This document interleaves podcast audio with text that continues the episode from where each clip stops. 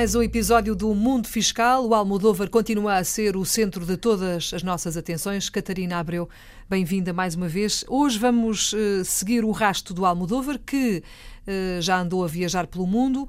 Esteve durante cinco anos em Timor, por lá casou, por lá teve dois filhos, um deles com uma doença uh, complicada, uma doença genética grave, uh, mas entretanto, também por isso, resolveu voltar a Portugal.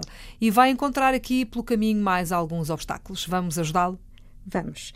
Ora, o Almodóvar e a Teresa regressaram uh, e a primeira coisa que fizeram foi levar, uh, levar o António a um centro de saúde, a uma consulta, o filho, hum tem a doença crónica para uma consulta um, no centro de saúde uh, para pedir a junta médica e poder ter um certificado multiusos que vai servir depois para, uh, para vários apoios. É um, é um certificado que lhe vai dar um grau, um de, grau de incapacidade, incapacidade é? e que depois uhum. tem, tem vários benefícios. Portanto, permite-lhe facilitar a vida. Uhum. Em simultâneo, a Teresa não tem que fazer nada em relação à, à, residência, porque ela sempre, ela continua residente, não é? Ela estava deslocada em Timor. Situação diferente é a do Almodóvar, porque ele está há mais de cinco anos fora de Portugal e existe um, um regime de residência especial que, que permite ter uma tributação mais baixa dos rendimentos. Então, o que é que ele teve que fazer?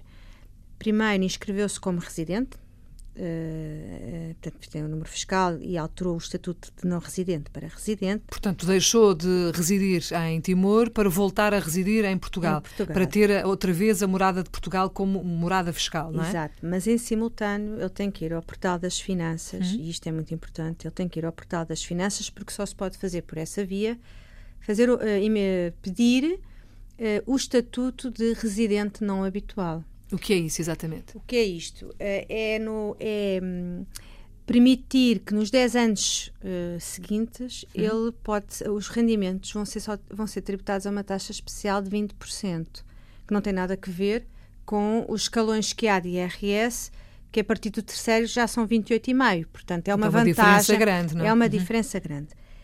E ele solicita no portal esse, esse uh, pedido de estatuto. Uhum eh, depois as finanças respondem, é, é validado e ele fica, uh, de, nos dados pessoais, fica mesmo como um residente não habitual.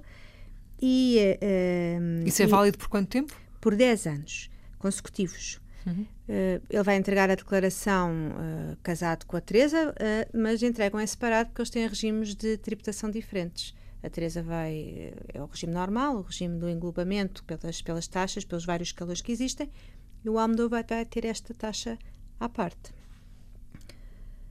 A única diferença que tem que fazer em relação à, à declaração de IRS. Por fim, uh, nasce Elvira, que é a terceira filha deles. Ui.